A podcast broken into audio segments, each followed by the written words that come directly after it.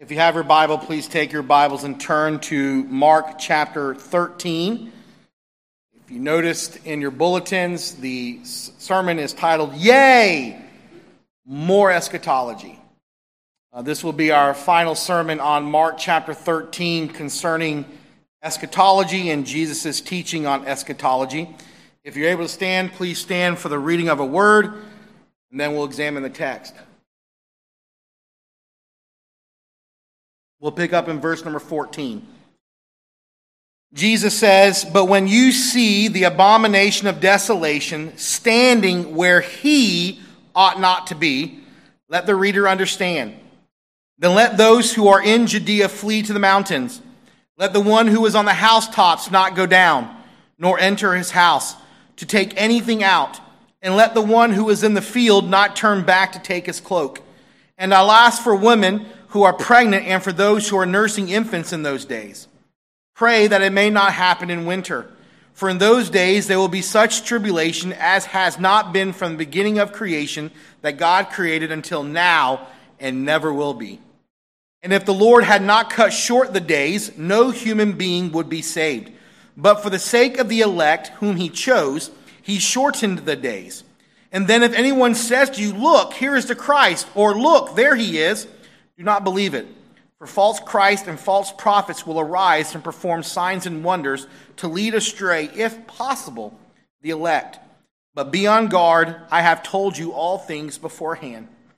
But in those days, after that tribulation, the sun will be darkened and the moon will not give its light. And the stars will be falling from heaven, and the powers in the heavens will be shaken. And then they will see the Son of Man coming in clouds with great power and glory. And then he will send out the angels and gather his elect from the four winds, from the ends of the earth to the ends of heaven. Heavenly Father, we ask for your blessing upon the preaching of your word. May your Son be glorified in the sermon that is about to be preached. In Jesus' name we pray. Amen. You may be seated. In 168 BC, Antiochus IV the ruler of the Seleucid Empire, invaded Germany, or invaded Israel. I've been off for two weeks.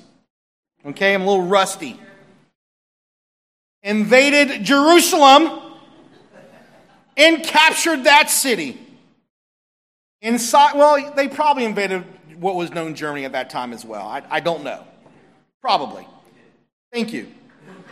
Inside the Jerusalem temple, Antiochus IV erected an image of the Greek god Zeus and sacrificed a pig on the altar.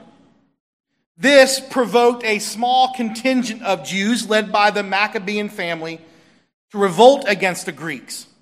After a series of battles, the Jews gained control of Jerusalem and they kept their city for the next 100 years until Pompey, a Roman general, captured the Holy Land and brought it under Roman rule.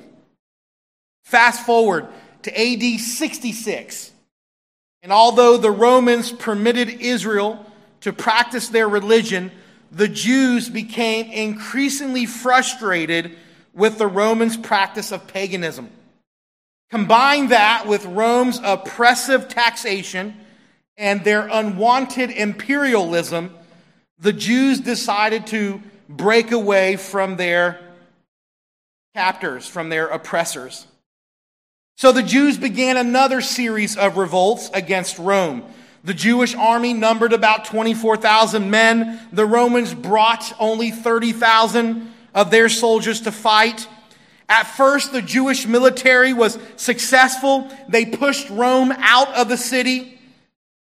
The next two and a half years was a back and forth between Israel and Rome, but finally in AD 69, after the Emperor Nero died, his successor, Vespasian, sent his Roman army, led by his son Titus, into Jerusalem on the day of Passover, AD 70. Since it was the season of Passover, visitors from all over that part of the world attended the feast. And when the Passover was over, the Roman military blocked their visitors' exit from the city. They refused to let them leave. And so Jerusalem's food and water supplies were quickly depleted. By the end of the summer in AD 70, August AD 70, the general Titus broke down the walls of Jerusalem. He burned the temple. The city was ruined. The Jews fled. Eventually, those Jews who fled were captured. They were killed. Over a million of them were killed. A hundred thousand of them were kept as slaves, Roman prisoners. And among the captors, one of the captives was a man named Josephus, who became a Jewish historian. The temple was destroyed, leaving only the western wall, which still stands today. And then, after his death, the Romans built a monument dedicated to Titus on the Via Sacra, the most popular street in Rome. What's the point of these two stories? Why mention Antiochus IV and the abomination of the temple in AD 168? And why mention General Titus of Rome and his abomination of the temple in AD 70? Because I believe those two abominations were types of the abomination of desolation that Jesus is warning us about here in our text. That there is another abomination of desolation. The ultimate fulfillment is still coming. Those abominations of desolations were only a type, a prefigure of the ultimate reality that is still to come. And when this abomination of desolation occurs, some point in the future, Jesus warns that there will be a great tribulation, a time of great tribulation. And the man of lawlessness will have come, the Antichrist. In Genesis chapter 2, the Lord instituted the Sabbath rest. On the seventh day, the scripture says the Lord rested from his work and he imposed a Sabbath upon Adam and Eve. And then with Moses and the Israelites, the Lord was pleased to include a Sabbath rest in the Ten Commandments. When Joshua and the Israelites conquered the land of Canaan, they kept a Sabbath rest to the Lord. King David in the Psalms, he speaks of another Sabbath rest that was unlike those already in progress. So, besides the Sabbath rest at creation, besides the Sabbath rest with Moses and the Ten Commandments, besides the Sabbath rest with Joshua and those who enter the promised land, King David spoke of another rest, one that is to come. And so all these other rests were a type of a rest that's still to come. They were a type of a greater reality. Not only that, the Lord's day today is a type of rest for the people of God. We rest from our works on this day and we rest in the works of Christ that he did for us on our behalf. But according to Hebrews chapter 4, there's still a rest for the people of God. It's an eternal rest in our eternal home. So all of those Sabbath rest are just a type of an ultimate reality. They prefigure a rest that's still to come. And that's what this abomination of desolation is. The principle applies to this. Yes, what Antiochus IV did in 168 BC to the temple was an abomination, but only a type. What Rome did to the temple in AD 70 was an abomination, but only a type. I believe that those two abominations prefigure a greater abomination that's still to come. We're still waiting for it. According to Jesus, a man will walk in, he'll step in, or he'll appear in the temple of God. And he will desolate it. Listen to the words of the apostle Paul in 2 Thessalonians chapter 2, verses 1 through 10. Now, concerning the coming of our Lord Jesus Christ and our being gathered together to him, we ask you, brothers, not to be quickly shaken in mind or alarmed, either by a spirit or a spoken word or a letter seeming to be from us, to the effect that the day of the Lord has come. Right? Paul saying, don't be deceived. Although there are some who are saying the second coming has already happened, the day of the Lord has already happened, it ain't come from us, don't believe them. Let no one deceive you in any way. For that day, the day of Jesus' return, will not come unless the rebellion comes first. And the man of lawlessness is revealed, the son of destruction, who opposes and exalts himself against every so called God or object of worship, so that he takes his seat in the temple of God, proclaiming himself to be God. Do you not remember that when I was with you, I told you these things? And you know what is restraining him, the man of lawlessness, what's restraining him now, so that he may be revealed in his time. For the mystery of lawlessness is already at work. Only he who now restrains it will do so until he is out of the way. And then the lawless one will be revealed, whom the Lord Jesus will kill with the breath of his mouth and bring to nothing by the appearance of his coming. The coming of the lawless one is by the activity of Satan with all power and false signs and wonders, and with all wicked deception for those who are perishing, because they refused to love the truth and so be saved. According to the Apostle Paul, the revealing of the man of lawlessness precedes the coming of the Lord. So before Jesus returns, the man of lawlessness comes. He comes first. The Antichrist, that is the man of lawlessness, that is historically, traditionally, what he is known as the Antichrist. So prior to the second coming of Christ, the Antichrist comes. And how does he come? Paul says, by the activity of Satan, with all power, false signs, false wonders, with all wicked deception. And the world, deceived by him, rejects the truth, follows after him, and the Antichrist, because of that, he's able to build an army. He's able to build an army against the Lord and his church. Revelation chapter 16, verses 13 through 15. The Apostle John said, And I saw coming out of the mouth of the dragon, and out of the mouth of the beast, and out of the mouth of the false prophet, three unclean spirits like frogs. For they are demonic spirits, performing signs who go abroad to the kings of the whole world to assemble them for battle on the great day of God Almighty. Behold, I'm coming like a thief. Blessed is the one who stays awake, keeping his garments on, that he may not go about naked and be seen exposed. What precedes the coming of the Lord? Satan, the two beasts.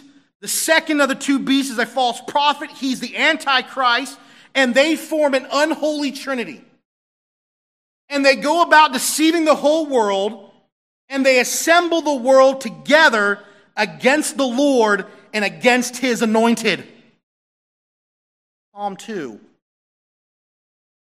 And now, how does this battle end?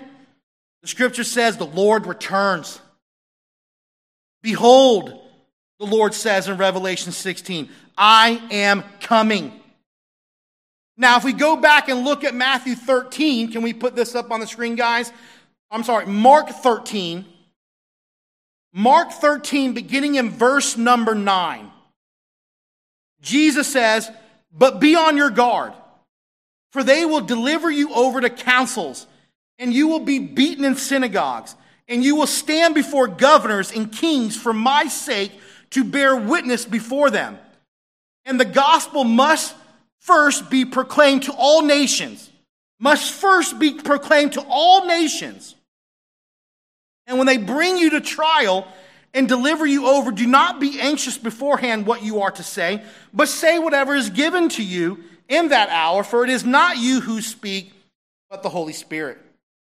And brother will deliver brother over to death, and the father his child, and children will rise against parents and have them put to death.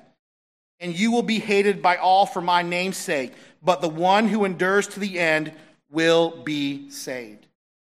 And notice that these things take place, according to Jesus, prior to the abomination of desolation. Because the next section of Mark 13 talks about the abomination of desolation. Jesus warns the church of these signs, and they're pretty bad. The church will be persecuted. There will be great apostasy. False Christians will turn away. Members will turn against own family members. This season of persecution against the church. But notice that Jesus says the gospel must go into all the nations prior to the abomination of desolation. That wasn't AD 70 although the gospel was on the move and spreading far and wide, it hadn't reached the whole world. It hadn't reached all the nations, unless you don't take that term literal. All the nations, every tongue, every tribe, which is typically how the Bible interprets the nations. The major theological councils didn't even take place in the fourth century. Even by then, the gospel had not, gone, had not gone out to all the nations. The third and fourth centuries are considered some of the worst persecutions and sufferings that the church had experienced. According to Jesus, these seasons of suffering pale in comparison of what will take place at the abomination of desolation. Look what Jesus says in Mark 13 19. Huge. For in those days, referring to the abomination of desolation, there will be such tribulation as has not been from the beginning of creation that God created until now and never will be. The worst time of suffering will be at the time of the abomination of desolation. When the abomination of desolation occurs, it will be the worst season the worst experience of tribulation and suffering the world has ever seen, especially for the Christians. Again, listen to Paul's words from Second Thessalonians chapter 2, verses 1 through 4. He says, Now concerning the coming of our Lord Jesus Christ and our being gathered together to him, we ask you, brothers, not to be quickly shaken in mind or alarmed, either by a spirit or a spoken word or a letter seeming to be from us, to the effect that the day of the Lord has come. Let no one deceive you in any way. For that day will not come unless the rebellion comes first, unless this great apostasy comes first, and the man of lawlessness is revealed, the son of destruction who opposes and exalts himself against every so called God or object of worship, so that he takes his seat in the temple of God, proclaiming himself to be God. According to Paul, what is the timeline of Jesus' return? A period of great tribulation, and the man of lawlessness is revealed. This man of lawlessness is the son of destruction. He opposes God, he exalts himself as God, and he proclaims to be God. When the man of lawlessness is revealed, Satan will empower him to deceive the nations, to speak blasphemies, to persecute the church. And this period of tribulation, according to Jesus, will be worse than any other time. In fact, it's called the Great Tribulation. But Paul promises that Jesus will return at the end of that time to destroy the man of lawlessness and his army. And so, who is this man of lawlessness? Who is this abomination of desolation? The man of lawlessness is someone who proclaims to be God, he blasphemes the Lord, and he commits egregious acts of idolatry. the abomination of desolation. He is a person who commits an egregious act of idolatry. The term abomination appears over a hundred times in the Old Testament, just a handful of times in the New. In Scripture, when you see the term abomination, it can refer to sexual immorality like homosexuality, but mostly the term abomination refers to idolatry. In fact, six times in Deuteronomy alone, the term abomination is referring to idolatry. What Antiochus IV did in 168 BC, when he sacrificed swine on the altar of God, he set up a statue of the Zeus, the Roman god, or the Greek god in the temple. That's idolatry. What Roman general Titus did when he tore down the temple and he erected statues of the Roman gods in the temple, that was idolatry.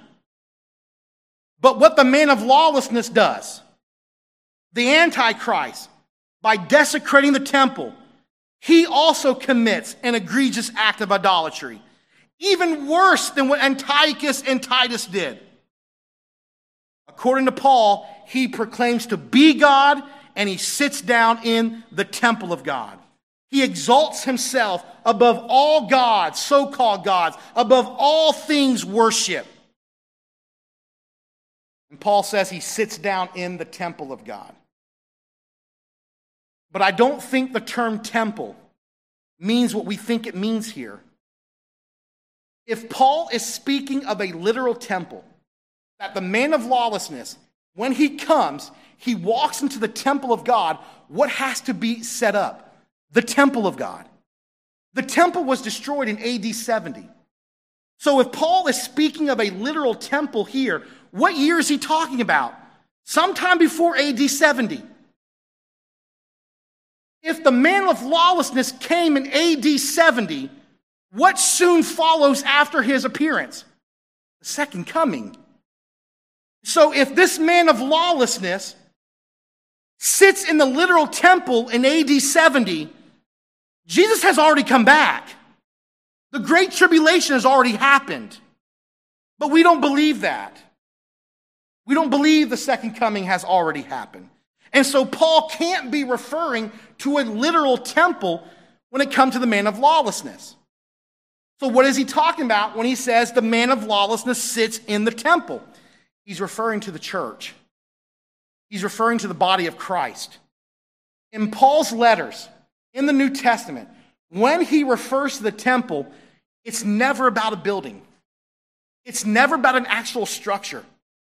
When Paul uses the term temple, in his letters, it's always the people of God. 1 Corinthians 3:16. Paul says, "Do you not know that you are the temple of God?" Paul says, "God's temple is holy, and you are that temple." In 2 Corinthians chapter 6, again Paul says the church is the temple of the living God. In Ephesians chapter 2, Verses 19 through 22, Paul says, So then you are no longer strangers and aliens, but you are fellow citizens with the saints and members of the household of God, built on the foundation of the apostles and prophets, Christ Jesus himself being the cornerstone, in whom the whole structure, being joined together, grows into a holy temple in the Lord. In him, you also are being built together into a dwelling place for God by the Spirit. Who's the temple? Jews and Gentile believing, the believing church. Clearly, Paul is saying that the church, believers, the body of Christ, is the temple. Why? Because he knows and he understands that when Jesus says, This is my body, destroy it, and I'll raise it again in three days, he's referring to the temple. The, the church distanced themselves from the temple. When Jesus cursed the temple and he says it's going to be destroyed, they distanced themselves from that structure because they realized the temple was just a type. The fulfillment, the reality of God's dwelling place is what? You, the body of Christ. We're the temple. And that's how the New Testament apostles use the term temple in their writings. It's the body of Christ. And it's not just the Apostle Paul. The Apostle John in the book of Revelation, chapter 3, verses 12 and 13. He says, The one who conquers, I will make him a pillar in the temple of my God. Never shall he go out of it, and I will write on him the name of my God and the name of the city of my God, the new Jerusalem, which comes down from my God out of heaven, and my own name. He who has an ear, let him hear what the Spirit says to the churches.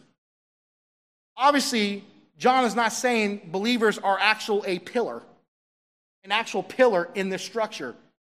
He's saying that those who do not give up the faith, who do not turn their back on Christ during the tribulation, they will become a pillar in the temple, in the church, in the body of Christ. That when the new Jerusalem is created and the presence of God dwells there, those who survive and do not give up their faith in times of suffering and persecution, they will be a pillar in that body of Christ. Revelation chapter 7, verses 13 through 15. Then one of the elders addressed me, saying, Who are these clothed in white robes, and from where have they come? I said to him, Sir, you know. And he said to me, These are the ones coming out of the great tribulation they have washed their robes and made them white in the blood of the Lamb. Therefore, they are before the throne of God and serve him day and night in his temple, and he who sits on the throne will shelter them with his presence. That is not a literal structure. They survive the tribulation, and God gives them seats of honor in the church when the new heavens and the new earth come. Christians who endure the great tribulation, they become pillars of the temple in heaven the body of believers because they stand firm against the Antichrist. They remain faithful during a time of great rebellion and a great apostasy. And so the apostles use the term temple to refer to the church. And that's how Paul is using it in Second Thessalonians chapter 2 the Antichrist, the man of lawlessness. He will come by great power. He'll be given authority to perform great signs and wonders. He'll speak great blasphemies against the Lord. He will announce himself as God, the one true God. And he'll sit in the temple of God, meaning he pretends to be a part of the church. But in reality, he deceives many, and he's actually a false prophet. How is that not the Pope? Right? Doesn't the Pope appear to be religious? Hasn't he fooled the world? The Roman Catholic Church isn't the church, but don't millions and millions of people believe the Roman Catholic Church is the true church? People have been deceived. Hasn't the office of the Pope deceived millions and millions of people? Listen to what the Baptist Confession says The Lord Jesus Christ is the head of the church. By the Father's appointment, all authority is conferred on him in a supreme and sovereign manner to call, institute, and order and govern the church. The Pope of Roman Catholicism cannot in any sense be the head of the church. Rather, he is the Antichrist, the man of lawlessness, and the son of destruction, who exalts himself in the church against Christ and all that is called God. The Lord will destroy him with the brightness of his coming. Who do they believe the Antichrist was? He would be the Pope. All the reformers believed the Antichrist would occupy the office of the Pope. According to the Roman Catholic Church, they believe they are the one true church. And they believe the head of their church is the Pope. And the Pope is a blasphemous office. Blasphemous office. His own titles, his own name. Blasphemous. The term Pope is from the Latin term papa, which means father. Who is our spiritual father? Jesus says, Let no one call any man father, because we have one father. The Pope is called the pontiff, which refers to the high priest, a mediator between God and man. Who is the one mediator between God and man? The Pope is called the vicar of Christ, the substitute. According to Scripture, the substitute is who? The Holy Spirit. his names, his titles, blasphemous. In him, we have this unholy trinity. The Pope blasphemes the Father, he blasphemes the Son, he blasphemes the Holy Spirit. He is the man of lawlessness, he is the Antichrist. And I believe he's also the fulfillment of the abomination of desolation. Earlier, I mentioned Antiochus IV and the Roman general Titus. They are just types of the abomination of desolation. Did they desecrate the physical temples? Absolutely. They erected false images of false gods in the temple once they took possession of the building. But the Antichrist is the ultimate fulfillment of the abomination of desolation. And what he does is worse because he tries to inject himself into the church, the true temple of God. And according to Jesus in Mark 13, the abomination of desolation is a person. Jesus says, And where you see the abomination of desolation standing, where he ought not, it's a person. And the person is the Antichrist, this man of lawlessness. And so when the Antichrist, the Pope, is raised up and he declares, declares himself to be God, and he tries to usurp Christ's power over the church, the church will stand firm. Great tribulation will happen over the world. As God's people remain faithful to Christ and remain faithful to the gospel, there will be a time of suffering that has never been, never seen before, and never be anything like it. The temple's destruction in AD 70 was just part of the birth pains. But the end is not yet. There'll be wars and rumors of wars, great cataclysmic events, but they are just the beginning of birth pains. False believers will begin to persecute true believers. The church will take the gospel to all nations, then all nations would join in on that persecution. As the church preaches the gospel to all these nations, they won't be converted. They'll kill you. Unbelieving family members will turn their backs on their believing family members. They'll start bringing you to the government. They'll rat you out for worshiping the Lord. Time of great tribulation. And then the Antichrist will come, the abomination of desolation, and with him will come unprecedented tribulation. He'll be able to perform signs and wonders, lead the world astray, but not the true church. And immediately following this period of great tribulation, Christ promises to return. And he'll gather his church from the four corners of the earth. But those who are dead, both those who are dead, those who are alive, and then the end will come. But in the meantime, while all these things begin to take place and the chess pieces are put into motion, the church needs to be awake. In Second Thessalonians chapter 2, after the apostle Paul explains the coming of the antichrist, he says to the church, continue in the traditions of the apostles. How do you stand firm, church, during this time of unprecedented tribulation, time of great suffering, how do you stand firm? And Paul says, Listen to us. Do what we tell you to do. And the Lord will be pleased to strengthen your faith, to guard you from falling away. Some of these apostolic traditions that Paul talks about is in 1 Corinthians 15, which is the gospel. The gospel makes us stronger. And then in 1 Corinthians chapter 11, Paul mentions the Lord's Supper. Two traditions, two apostolic traditions that will help you stand firm as long as you do them and remember them and teach them to yourself. They're God's means of grace. That as you sit under the preaching of the gospel, as you participate in the Lord's Supper, God is pleased to strengthen your faith, to guard you against apostasy, to make you strong for the day of salvation. God uses the preaching of the word, He uses the Lord's Supper to increase your faith, to make it stronger in times of suffering, so that you would not fall away, so that your foot will not slip. That's why this thing's important, what we do here. God uses the elements of worship to make you stronger. so that when period of persecution and suffering comes to your doorstep, you're not led away by them, but you remain strong until the Lord returns. As we participate in the Lord's Supper, I want to remind you all that this, this supper is for believers only. It's for those who made professions of faith, who have been baptized, who believe the gospel, receive the gospel.